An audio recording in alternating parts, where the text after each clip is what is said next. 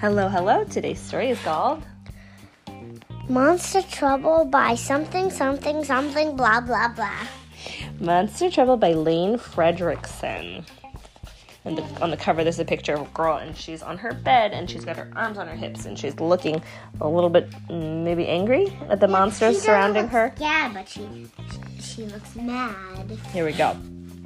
Winifred Schnitzel was never afraid, not of monsters or ghouls or the noises they made. She loved scary movies and werewolves and thunder and peg legged pirates who buried their plunder, What is plunder? their treasure. Still, Winifred's bedtime was hardly spook free. The neighborhood monsters would not let her be. Each night they'd show up and attempt to be scary. Some would growl, some would belch, some were slimy, some hairy. But all of their monsterly mayhem was mute because Winifred Schnitzel, Winifred, sorry, Winifred Schnitzel thought monsters were cute.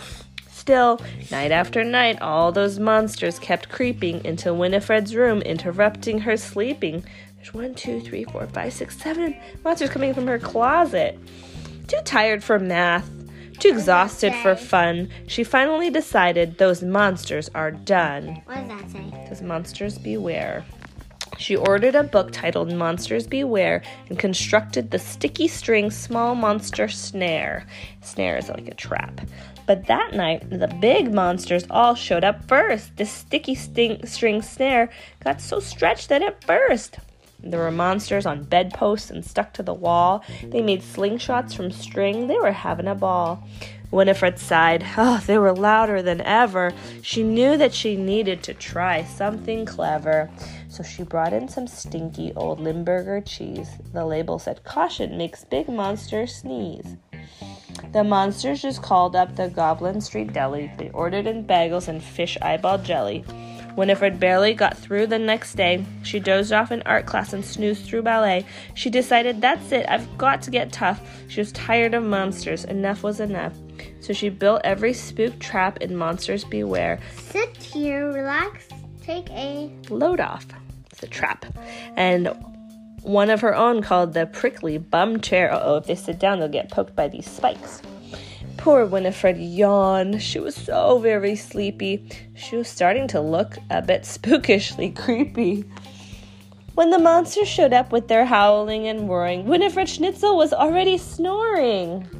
She was dreaming of puppies when a monster went hiss. She reached out and gave it a big sleepy kiss. The monster yelled, Yuck! All the others were heaving. One gagged and a monster shouted, Ah, I'm leaving! Winifred knew that despite their uniqueness, she'd discovered that monsters have one silly weakness. So she puckered and pouted and kissed them all good. Those monsters screamed, running as fast as they could. Now Winifred sleeps very soundly at night.